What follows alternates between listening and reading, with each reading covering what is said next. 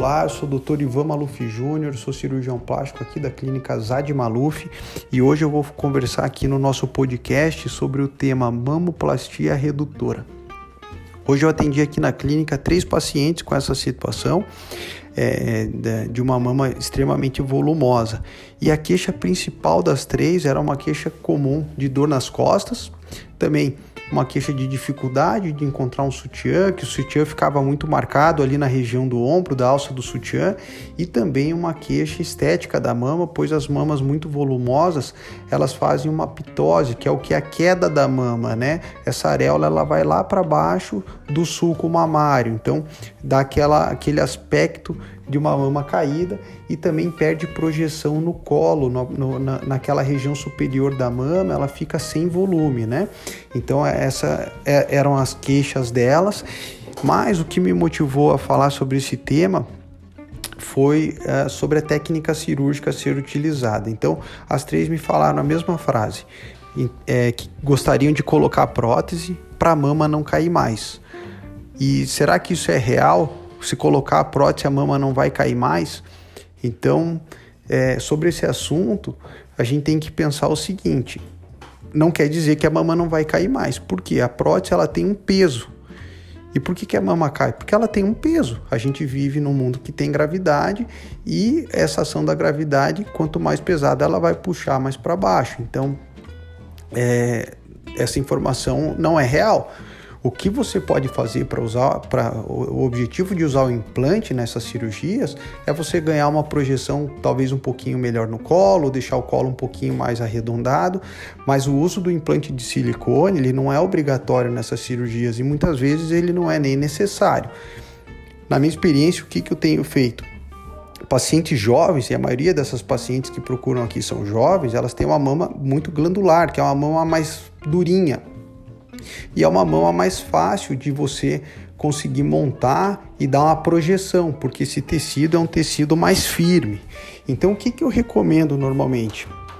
Fazer aquela é uma cicatriz em T ao contrário, né, para a gente conseguir retirar aquela pele mais flácida fazer uma montagem da mama e deixar ela o mais leve possível. E isso a gente vai ver de acordo com o desejo da paciente. Lógico, tem pacientes que querem deixar a mama bem pequenininha, tem pacientes que querem deixar um volume que fique mais harmonioso para o seu tórax. E isso tudo pode ser conversado, pode ser discutido. Inclusive durante a cirurgia, é o foco também é deixar a mama mais simétrica. Normalmente essas pacientes têm uma mama um pouquinho mais é, é, tem algum lado que é um pouquinho maior que o outro. E durante a cirurgia a gente faz uma redução de mais volume da mama maior para tentar simetrizar é, é, o, o, volume mamário, certo? Então, no pós-operatório, o que, que vai determinar é, o uso do implante ou a cirurgia sem implante? que vale a pena a gente pensar e ver qual que é o melhor para o seu caso. Quando você vai colocar a prótese de mama, a gente aumenta um pouquinho de risco de infecção na cirurgia e também há necessidade de manutenção desse implante, né? Se você tem 16 anos e faz a cirurgia, a chance de precisar trocar o implante durante a sua vida é muito grande. Então, provavelmente vai haver necessidade de mais uma cirurgia. E as vantagens do uso do implante? Você pode controlar o, o, o, volume que vai deixar de mama. É, na verdade, se você quer ganhar um pouquinho mais de projeção no colo com a prótese, você consegue deixar um colo mais marcado. Isso realmente pode acontecer, deixar um colo um pouquinho mais marcado e normalmente usam-se implantes é, menores do que os habituais para associar com essa cirurgia de mamoplastia redutora.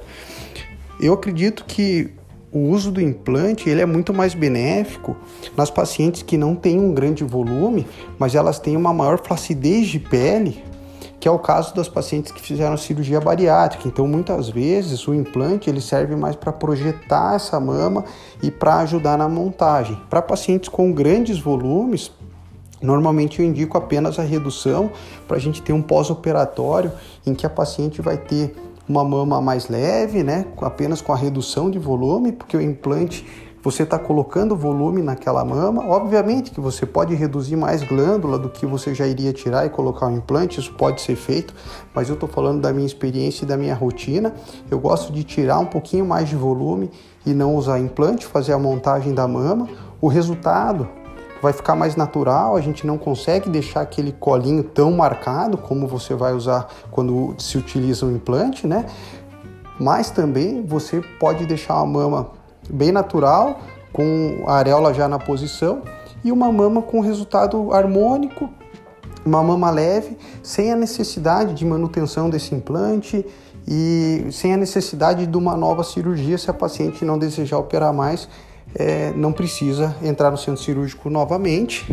E a outra vantagem também é por não ter implante, existe uma redução é, da chance de fazer infecção nessa mama ou qualquer outra complicação relacionada à prótese, tá?